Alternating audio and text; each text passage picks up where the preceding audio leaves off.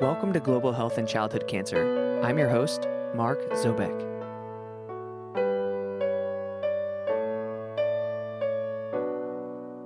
Hey, everybody. Welcome back to the podcast.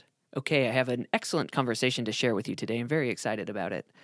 I have on the podcast Julia Challinor, Lisa Morrissey, and Glenn Mbah, who are nurses that work in the SIOP PODC Nursing Working Group. And this group of people, not just these three individuals, but everybody in the working group is incredibly dynamic, and they have done a lot to advance the cause of pediatric oncology nurses around the world. The topic today revolves around some baseline standards for nursing practice that they have established, and then a recent survey that they did regarding if the standards are implemented around the world, and if they are not, then why not? And as you'll hear, these three just have a ton of insight into the important role that nurses play in providing quality care to patients. So I really enjoyed our discussion and learned a lot from it, and I think you will too. Unfortunately, Glenn has some technical difficulties with his internet during our call, and he drops out for a while, but he comes back for the latter half of the conversation and brings some valuable insight to it. And lastly, just to set expectations, this is the first in a series of episodes I anticipate doing with the nursing group, looking at the baseline standards. And today, as I said, we're talking about their development and the recent survey that they did, evaluating them. And in future episodes, we will discuss how the baseline standards are implemented, or if they're not being implemented, then how nurses can best advocate for themselves and their patients. So look forward to that pretty soon. All right, enough chit-chat. Let's get to the conversation. Hey, everybody. I'm here with Lisa Morrissey, Julia Challinor, and Glenn Mbah of the SIOP PODC Nursing Working Group. And they've recently done a lot of work to publish the guidelines about baseline standards in nursing care and global oncology. So we're going to talk to them about exactly what that means. So thank you, everyone, for coming on the show. If you could just briefly give us an introduction, who are you and how did you get involved in this project? I'm Lisa Morrissey from Boston. I work at Boston Children's Hospital. I'm the nurse manager for the inpatient hematology oncology unit and also the director for the Global Nursing Fellowship at Boston Children's. And at SIOP in Cape Town a few years ago, a presentation was done about the baseline standards, and it was recognized that there really was a need to figure out what do the standards look like in low, mid, and high-income countries. How well are hospitals that are providing pediatric cancer care able to meet these standards? So we formed a task force at that time to figure out how we could sort of get a pulse on what this looks like throughout the world. So that's when I became involved in the baseline standards. And as Julia will describe, there was a previous SIOP conference in London in 2012 where the idea of the baseline standards first came to fruition. And I was an attendee at that conference as well. This is Julia Challinor. I'm a pediatric oncology nurse. My university affiliation is the University of California, San Francisco. I've been involved in international pediatric oncology nursing collaborations in low and middle income countries since about 1994, 95, across Latin America, Africa, and India mostly. And I was at the pre-workshop to the SIOP conference in 2012, when we had 8 nurses from low and middle-income countries come and work together with 8 nurses from high-income countries with experience working in low and middle-income countries to talk about educational needs and strategies in low and middle income countries. And that is when the idea to first create the baseline standards emerged. And I'll let Glenn introduce himself before I go further. Hello, my name is Glenn Mbah. I'm a pediatric oncology nurse at Bingo Baptist Hospital in Cameroon. I coordinate the activities of World Child Cancer in Cameroon, where we support a pediatric oncology program at 3 mission hospitals in Cameroon, as well as helping bring pediatric oncology care providers together in what has recently become the Cameroon Pediatric Oncology Group, which is now moving advocacy activities for childhood cancer care development in Cameroon.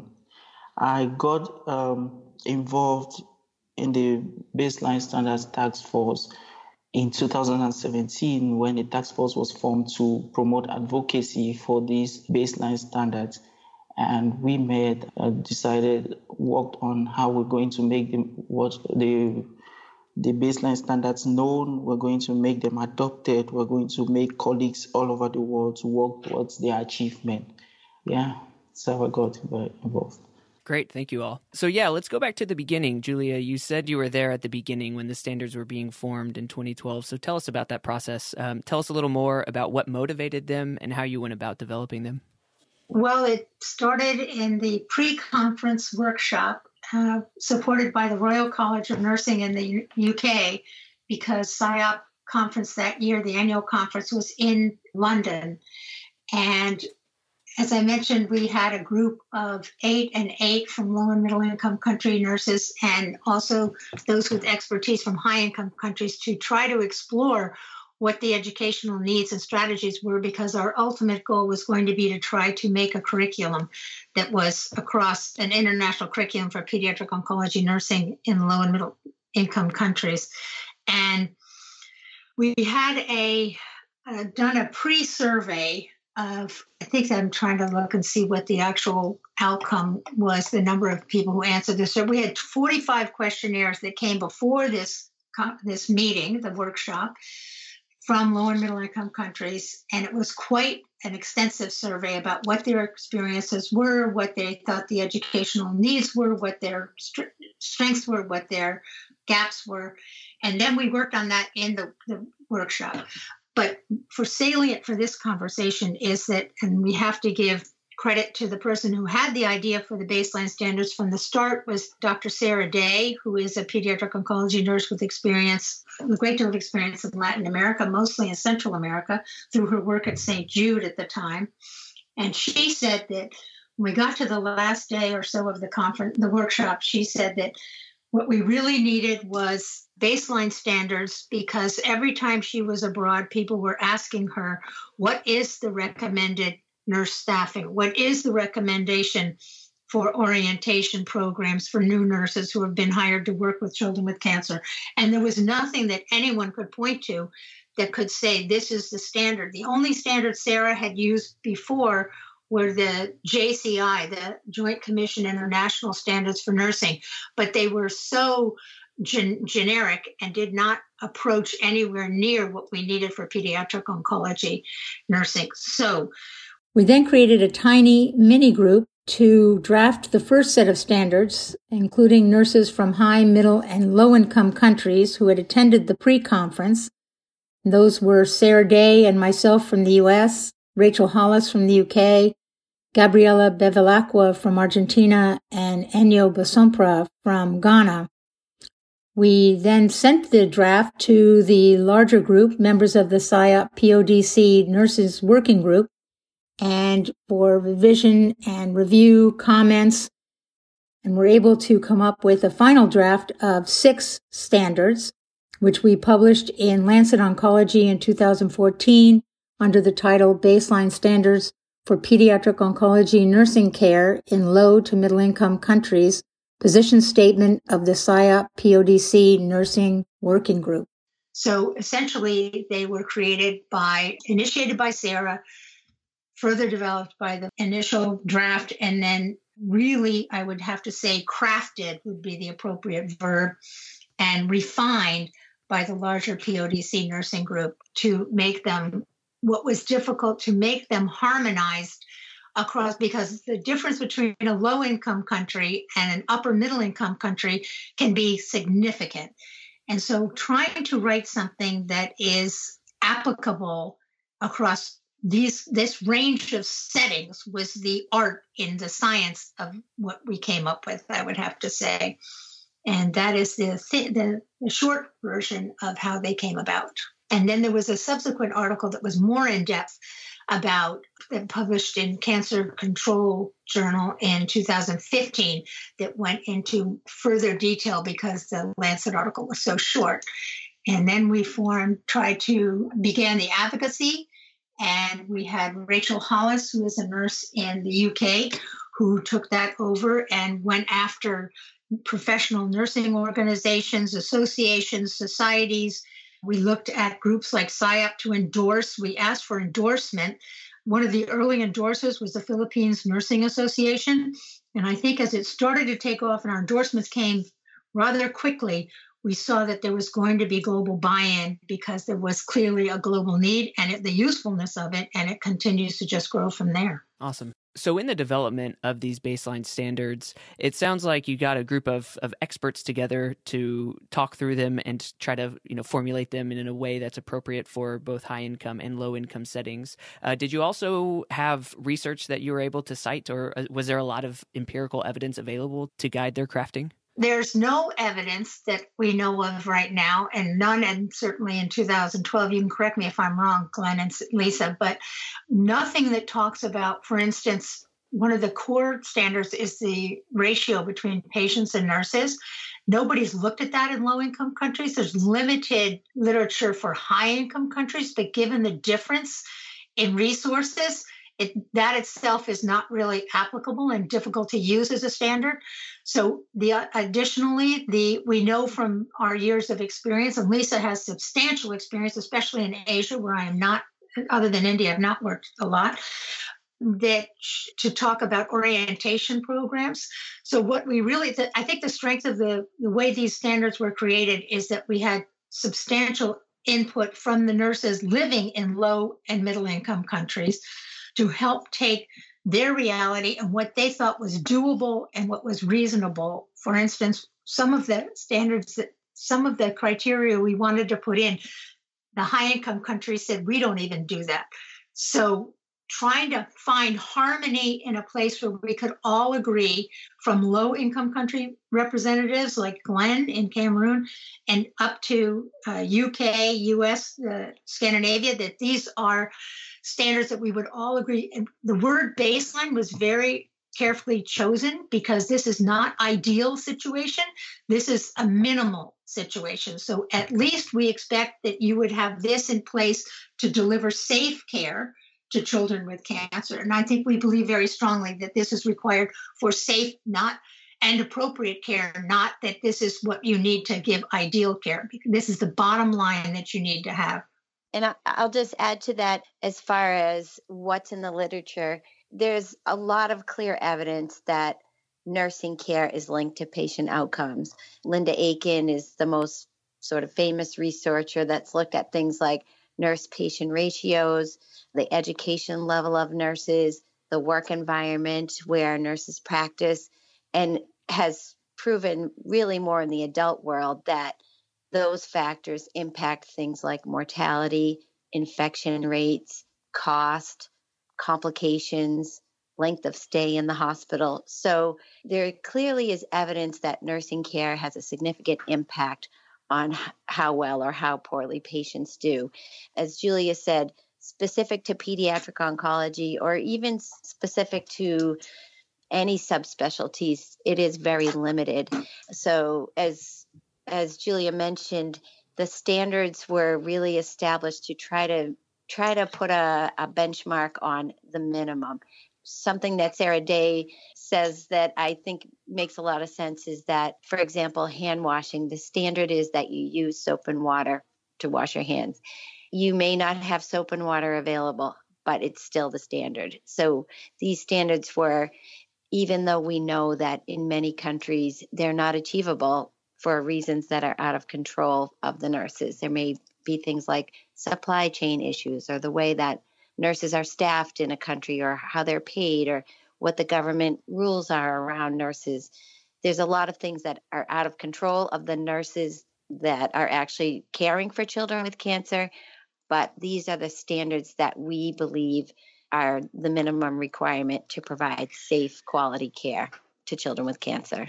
I think, Lisa, and I'm glad you mentioned Linda Aiken because we rely on her work a lot. There's a study currently going on in Australia looking at nurse staffing and impact in low and middle income countries, because I saw someone had published a small article saying they were going to do it and contacted them. So we are very much looking forward to and anticipating to see their outcomes, because we talk about evidence-based practice in medicine and healthcare, but we don't have the evidence in low and middle income countries yet to show that we can use to do these sorts of projects like the baseline standards. But I think Lisa's right when she says that even if you can't achieve them, the nurses need, let's say, a weather vane. They need something that is endorsed by a scientific group. And we're still at the level of expert opinion, but it's better than zero. And it's well-informed and has been agreed upon. And to advocate to make a change in their unit, because Lisa also spoke about laws and government regulations around nursing. So when we talk about scope of nursing practice, there are, across the world, very specific laws regarding what a nurse is allowed to do and not allowed to do. And so to make a generic statement is very difficult because in some countries, they may not be allowed to give intravenous drugs. I happen to know there is a country where they can't give intravenous drugs, although they're doing it. So what is allowed, what is actually happening in practice, all of these things can change from country to country, but we believe as a group, Lisa and Glenn, you can say if you agree, that this has to be the bottom line to give safe care. These you can use for advocacy to go to your Ministry of Health or go to your hospital administration and say, we need these minimal standards, these baseline situation support in order to give safe care. Because there is nothing else. What else could they take? I mean, what are they going to point to? How are they? Otherwise, it's just the nurse asking for something that the hospital says, oh, you don't need that. Yeah, that makes a lot of sense. And I will say for the listeners, Glenn unfortunately dropped out of the call. We're seeing he's having some technical difficulties, so we'll see if we can get him back in the call. So I think y'all have made a strong case that these baseline standards are important. They're difficult to craft because the contexts over which you're trying to apply them are so variable, and the evidence that would directly inform, the lower middle income country context is not available. So we've talked about them generally, but can you go ahead and just list out kind of what are the standards and say something about why each one is important? So the 6 standards, the first one is acuity-based staffing plans. And this committee made a recommendation for nurse-to-patient ratios of a maximum 1 nurse to 5 patients in pediatric oncology units and 1 nurse to 2 patients for critical care and bone marrow transplant units. The second is formal pediatric oncology orientation for new nurses that includes specific learning objectives in theory and clinical skills, followed by 3 to 4 weeks of supervision by an experienced nurse. The third is a minimum of 10 hours per year of continuing education. The fourth is acknowledgement of nurses as core members of the multidisciplinary team with inclusion of nurses in patient rounds and meetings relevant to patient care. The fifth is access to resources for the provision of safe care, including administration of chemotherapy. And the sixth is access to evidence-based policies and procedures to guide the delivery of nursing care. And along with that is funding for locally directed nursing research.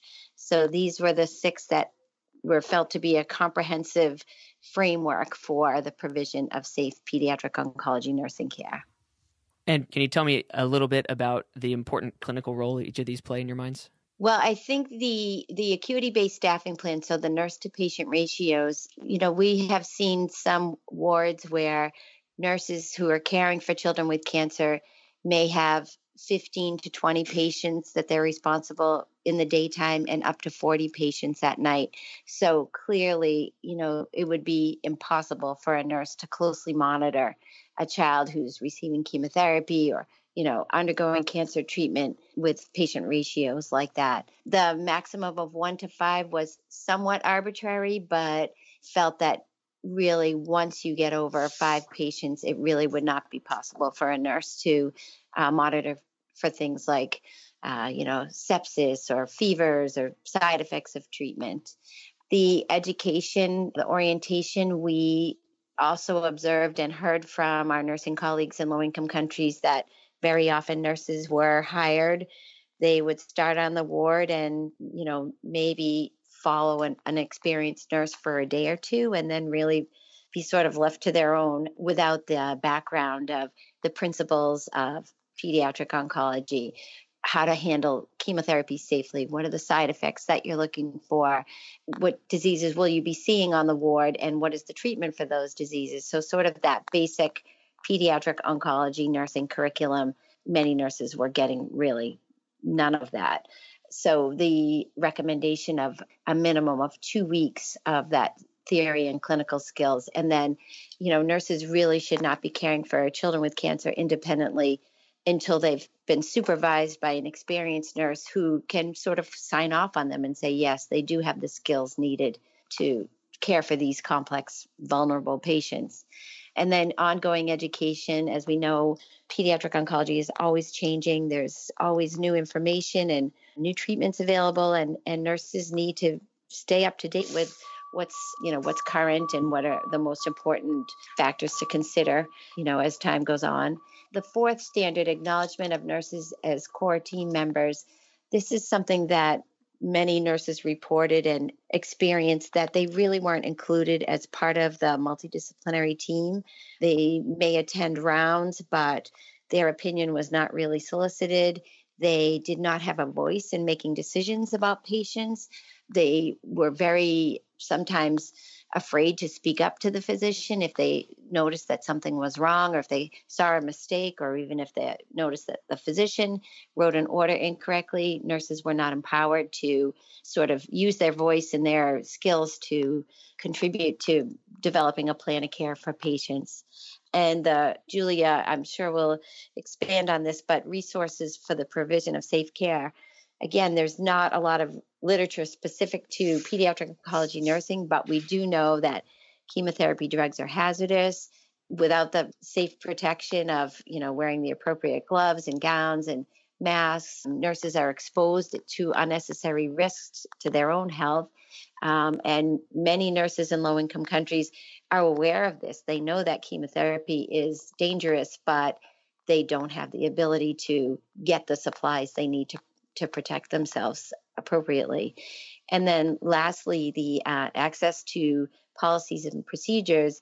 The way that we deliver safe care is that we use the evidence, we use best practices that are either proven through the literature or through benchmarking with other centers. And, you know, very often you would find that there were no policies and procedures available for pediatric oncology nurses. So, for example, administering a blood transfusion or giving chemotherapy, they would maybe just learn it from another nurse, whether it was right or wrong the way they learned it. There was really no way to know that their practice was safe and appropriate.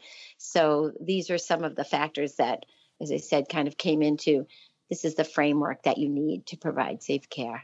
I wanted to follow up on what Lisa said, because I think if you look at the six standards, and I'm not going to go through any specificity, but I have to, Lisa's right. There's so much evidence about the effects of handling hazardous drugs of any kind without personal protection that was truly based on me. That standard was truly based on the evidence.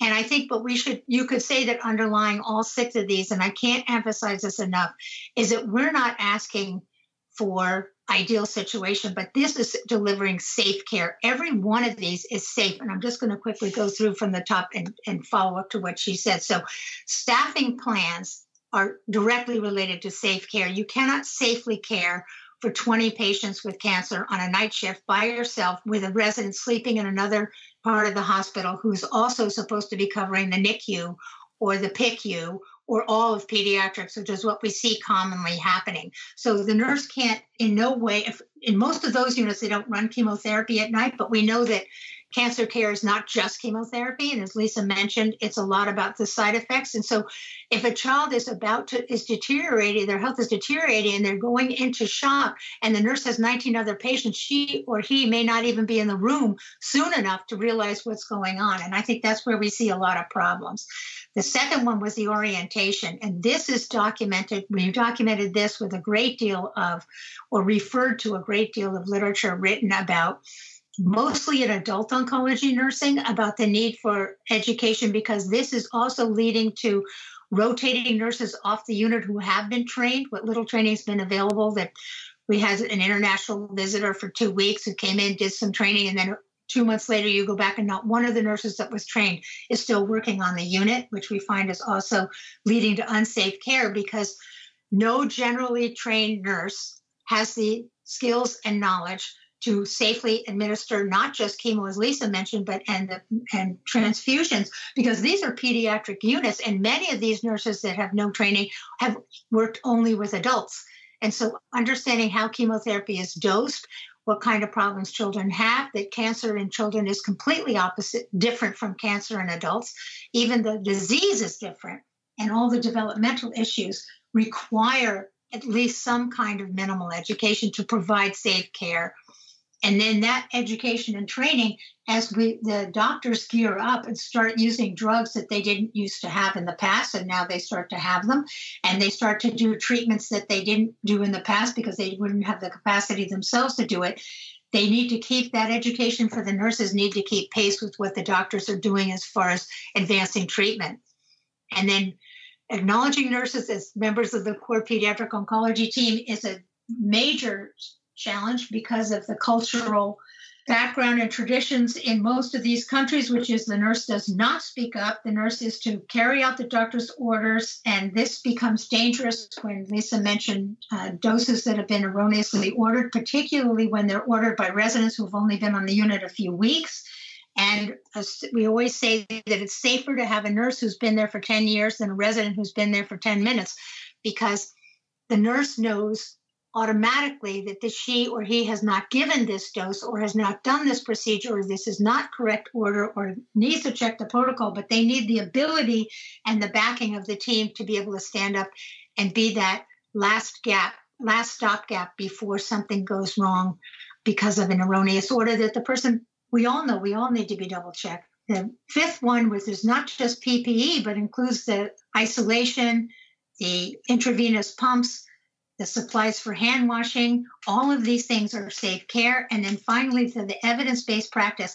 For years and decades, we have brought high-income country policies and procedures to low-income countries and said, you can modify these, but then nobody gives the nurse, local nurse, time to sit down and walk them through the need for it. So you have a lot of nurses on each unit, for instance, changing an IV dressing the way they think it should be done, or the way it's always been done that may not be the safest care, or they're cleaning a child's wound in a way that is not standardized. So introducing the concept of standardized care for safety and mentoring nurses to create an SOP or a policy based on their reality is really what we're driving at there, so that the evidence is not from the high-income country, but is based on evidence from what's happening and the resources available in a low-income country. Do you agree, Lisa?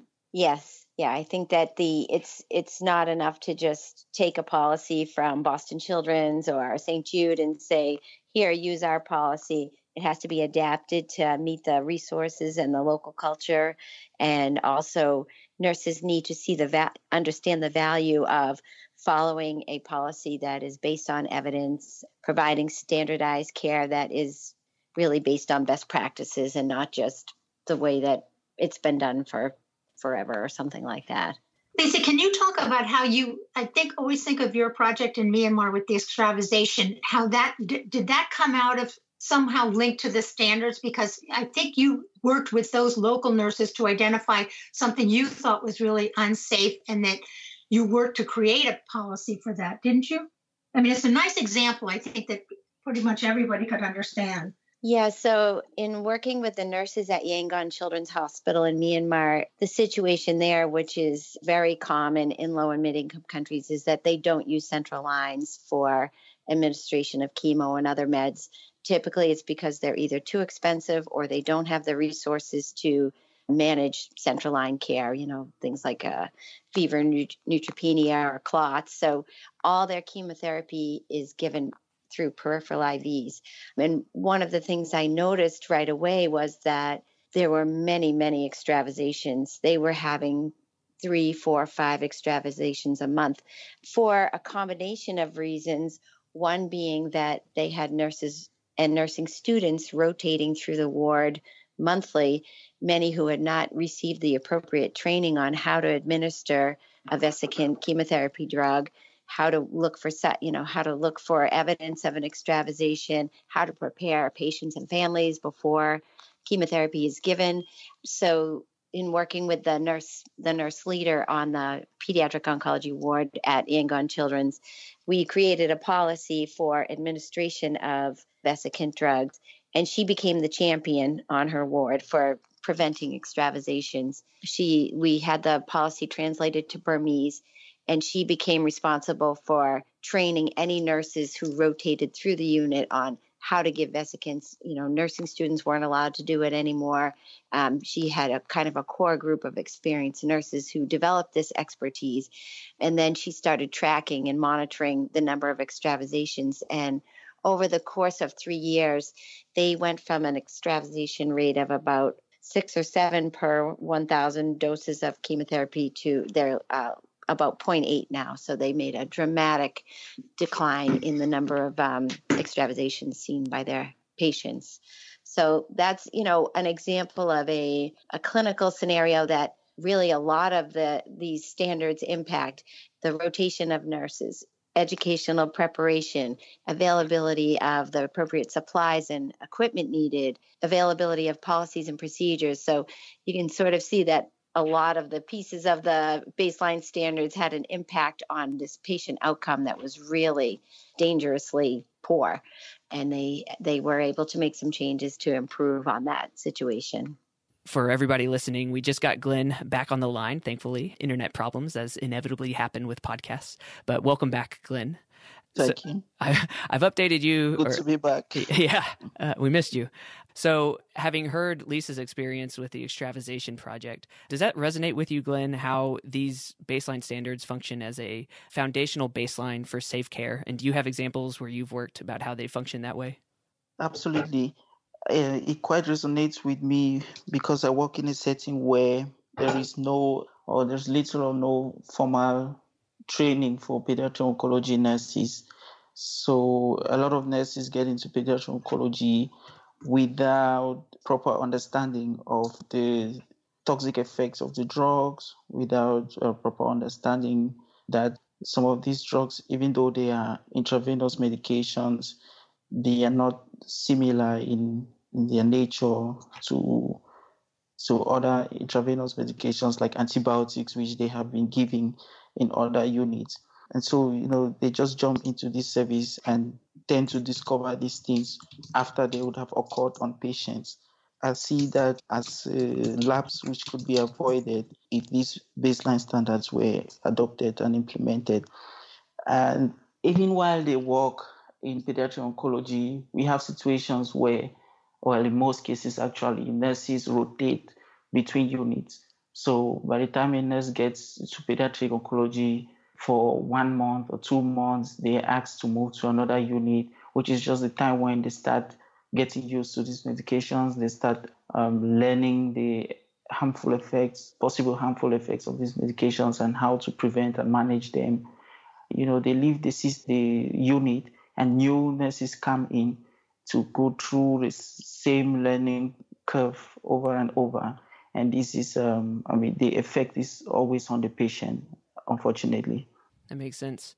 I really enjoy the way you framed these baseline standards as minimum necessary safety standards, both for the patients and for nurses. I mean, it makes a lot of sense, you know, if for someone who is less educated in this area, if you describe these standards, someone would say, yeah, like it totally makes sense that this is what you need for safety. Like I wouldn't want my kid, you know, being taken care of if these elements were not in place. And so I appreciate the way you all have framed this. And in the last part of this discussion, I want to go towards why they may not be in place already. I know the nursing group has just done a survey asking this same question. So why don't you go ahead and describe the survey to us and what your main findings were? So the survey, as we mentioned, there was a baseline standards work group that formed to try to find a way to take a pulse on what do the standards look like in different parts of the world. When we decided to do a survey, you know, some limitations as with all surveys, it was a convenient sample. We put together a list of all the contacts that we knew, pediatric oncology nurses throughout the world. We came up with a list of over 200 nurses and had a response rate of 129 responses. So and 101 met the criteria. So a little over 100 nurses responded to this survey. And what we found is that in 5 out of the 6 standards, there was an association between the income level of the country and the ability to meet the standard. So, for example, for nurse staffing ratios, our recommendation of 1 nurse to 5 patients on pediatric oncology wards and 1 to 2 in bone marrow transplant units and critical care, across the board, there was an association between the income level of the country and the ability to meet that standard. So we had a very small n from low-income countries. So actually combined low and low-mid-income countries, and then they were compared against upper-middle-income countries and high-income countries. And the ability to meet that standard was very, very low in the low and lower-middle-income countries. So statistically significant that that was associated. We also found that nurses who worked in low and low-income countries, they typically was not an ICU available or a bone marrow transplant unit. But what we found is that hospitals that did have a pediatric ICU and had a bone marrow transplant unit, those hospitals were better able to meet the nursing standards. So sort of leads us to believe that if they have the resources to staff an ICU and then a bone marrow transplant unit, that they were better able to provide the appropriate number of nurses to care for patients. We also found that in low and mid-income countries compared to high income, the presence of a pediatric oncology orientation program for new nurses was also significant that that wasn't available as often.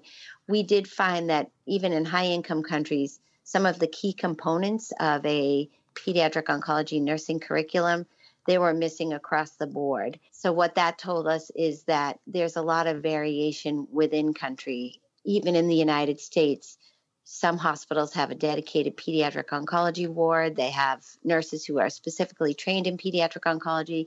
Other hospitals in the United States, pediatric oncology patients may be mixed in on a general pediatric ward. Their numbers are low, and the nurses really don't get a great orientation. So this is even in high-income countries, there is a lot of variation. As far as the access to resources for safe care, so things like hand-washing supplies, IV pumps, the protective equipment for administering chemotherapy, the presence of a chemotherapy hood to prepare chemo, again, in many areas, very significant association. We also noted that in low and mid-income countries, nurses are much more likely to be responsible for preparing chemotherapy, meaning that they don't have pharmacy support. And then the nurses were not only tasked with preparing the chemotherapy more often in low and mid-income countries, but they were also less likely to have the resources to keep them safe. You know, the gloves, the gowns, the chemotherapy hood. So that was also an interesting finding. The one area where we didn't find significance was in continuing education across the board. Really, there was not the recommended number of continuing education hours. So again, probably a lot of variation by institution in this area. And then the presence of policies and procedures, this also was significantly associated with the income level of the country. So a lot of these were things that we expected to find, but I would say what really jumped up the most was the inability to provide proper nurse-patient ratios in low- and mid-income countries and the availability of the resources needed to deliver safe care.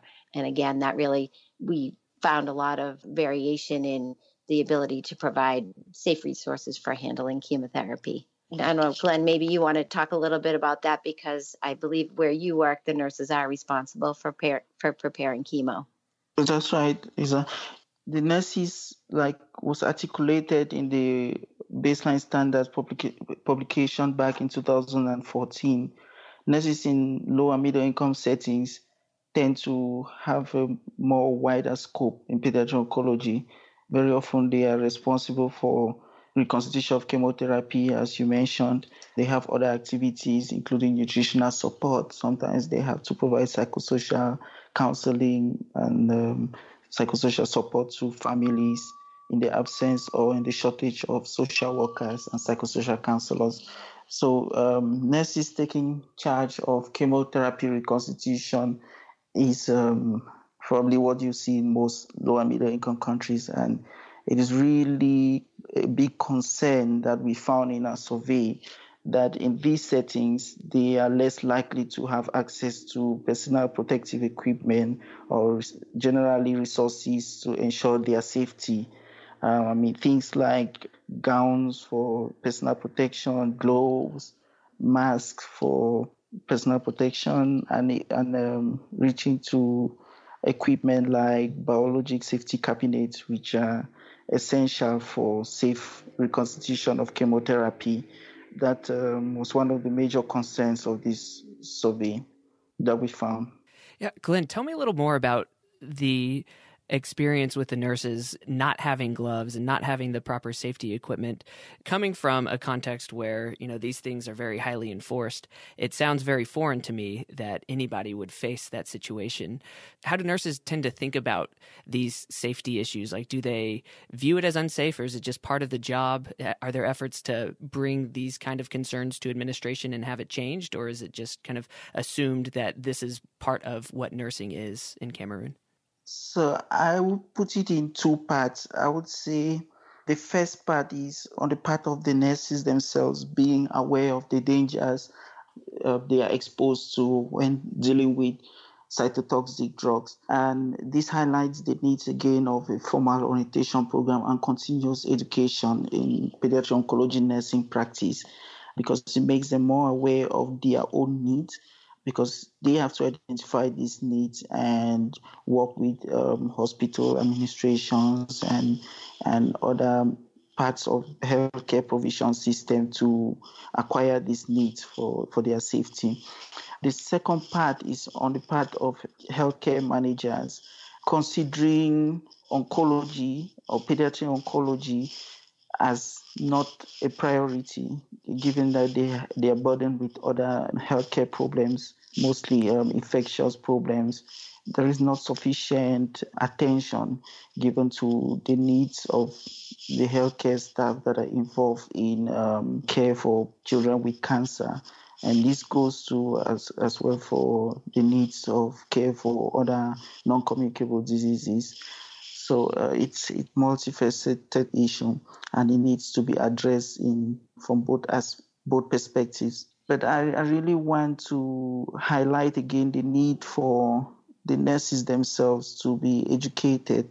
You know, there are some of the topics which the baseline standards publication recommended for inclusion in pediatric oncology nursing orientation and continuous education programs include things like infection prevention and safe handling of cytotoxics and management of cytotoxic, side effects of cytotoxic drugs.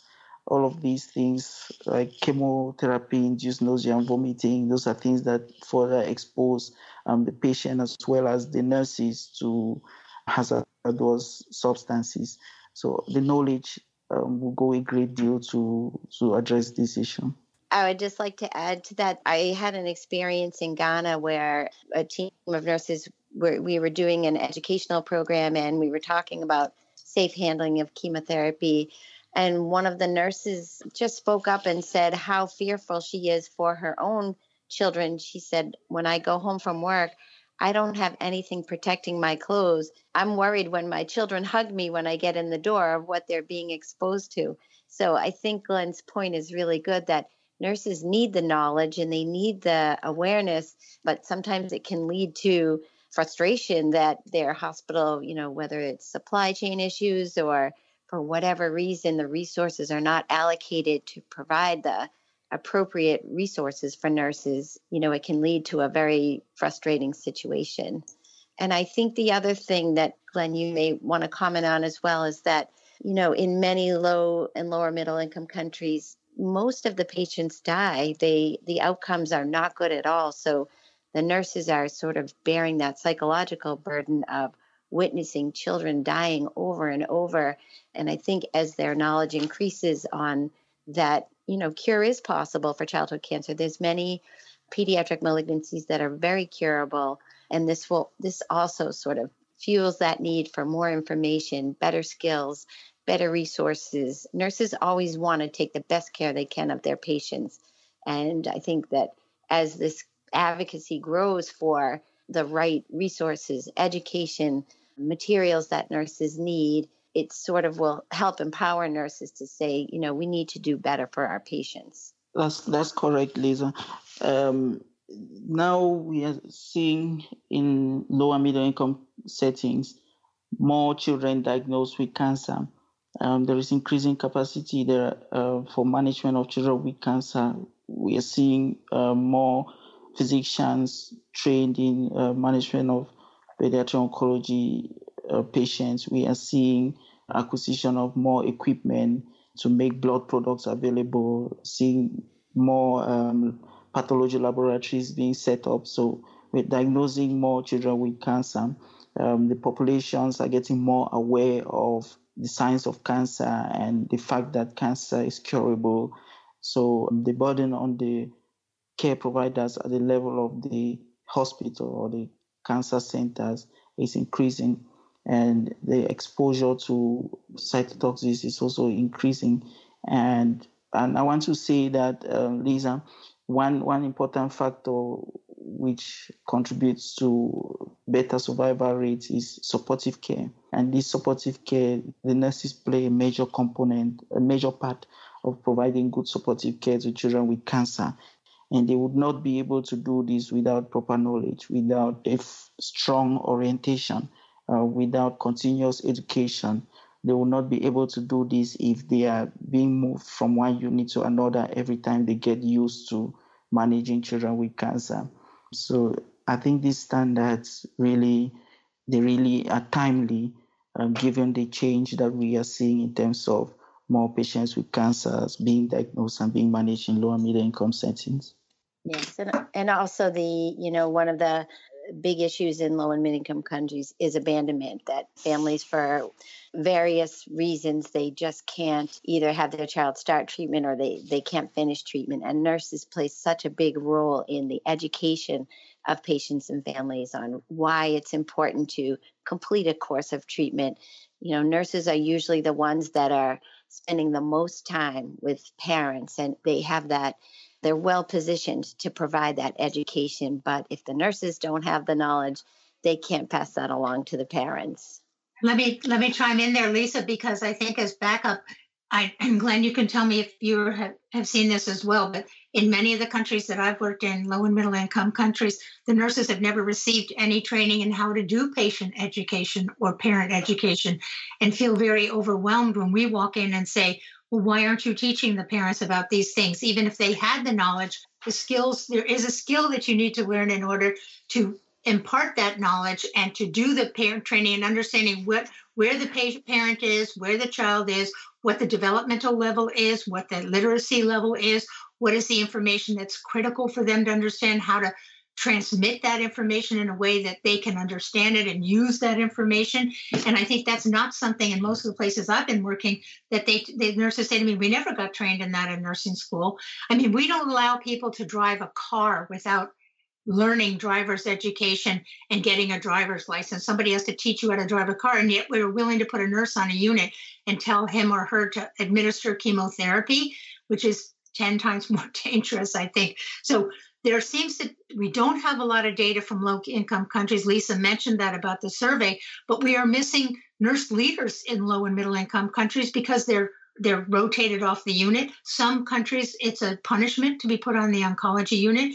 In some countries I know where the nurses have said, we're not going to mix chemotherapy anymore without protection. They've been told they'll be fired.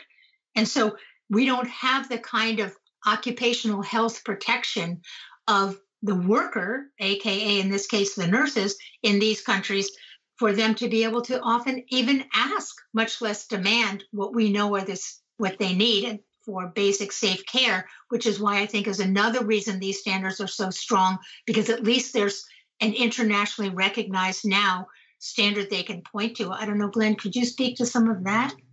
The nurses' ability to advocate? Yes, I'd like to start from the role of nurses in counseling patients. I agree with you. This is not something that is routinely taught in nursing schools, but I want to share the example in Cameroon where we have had nurses who have worked in the same pediatric oncology unit for 13 years, 15 years. They have, developed these skills talking with patients. They have learned from physicians. They have learned from, we are lucky to have twinning partners who come in annually to provide some teaching. So they have learned all these skills and they have kept these skills. They have perfected these skills and they're using them so well to counsel the patients. I just want to say in some settings now, as programs are being set up, there is a tendency to train the pediatric oncologist. So you would first, before thinking of the nurses, so you would see centers where there is a trained pediatric oncologist, but there's no trained pediatric oncology nurse. Now, this highlights the importance for the nurse to be included as a core member of the multidisciplinary team. I mean, all aspects of patient care, especially when it comes to diagnosis counseling and adherence counseling for these patients. I think the nurse has to take a very prominent role in this because they spend more time with these patients and they tend to know these families for long periods.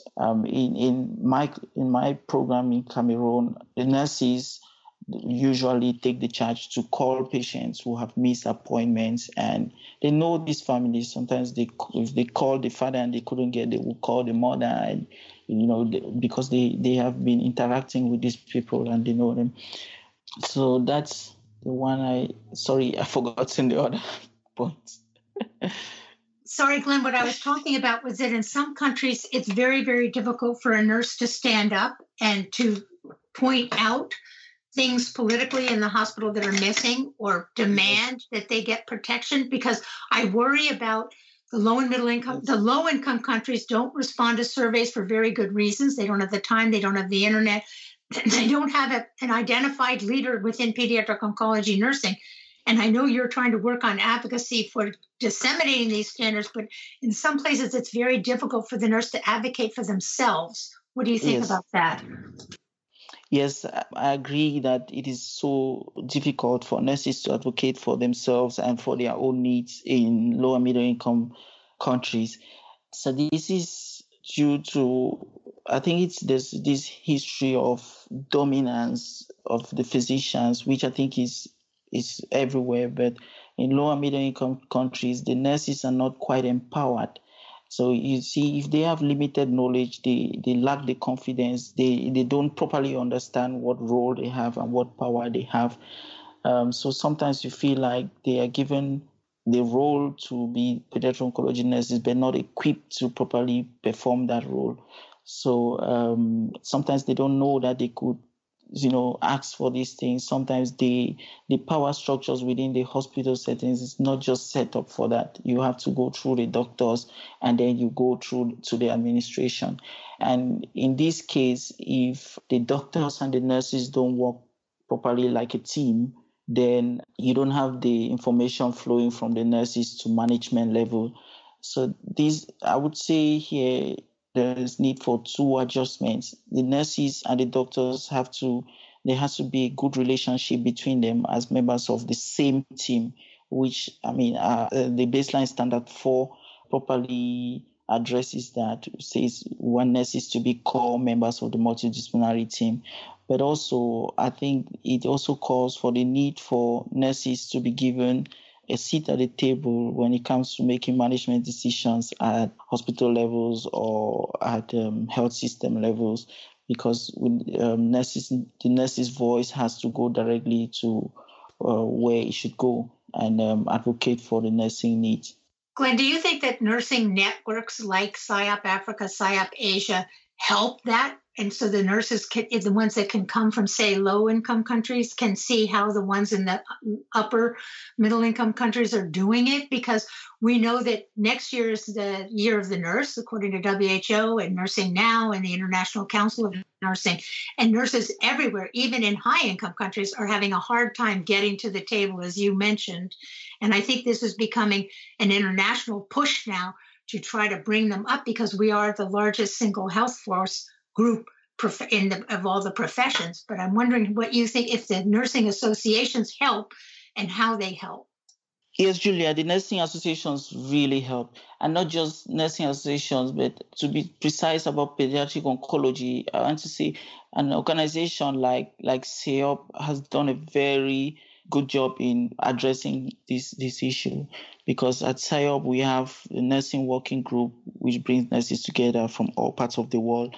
I will talk particularly about SIOP Africa. In SIOP Africa, we have a board, an executive board, and I am a nurse sitting on the board of SIOP Africa. So there is that nursing voice right there at the table, and this network has created a platform where nurses can come together and discuss their challenges from their various countries, their various units, and seek advice from what one another is doing to address similar situations.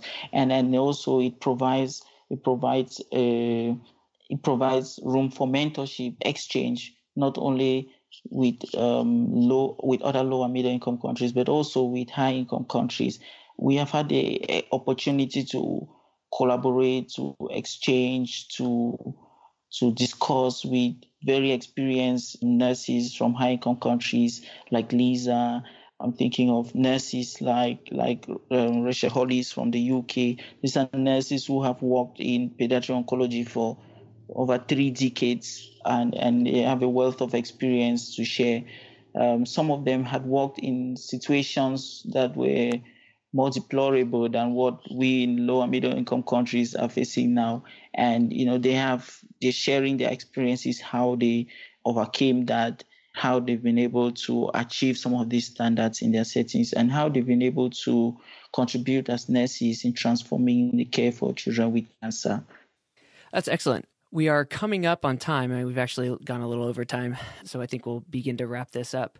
But I appreciate this entire discussion, one, because I was able to just sit back and listen to you guys talk about the difficulties that nurses face, but two, I think you've made a very strong point that nursing staff is really the kind of final common pathway to how patients receive care. And if the needs of nurses are not being paid attention to, then that significantly degrades the quality of care that is possible to be given to the patient, no matter how skilled the physician is.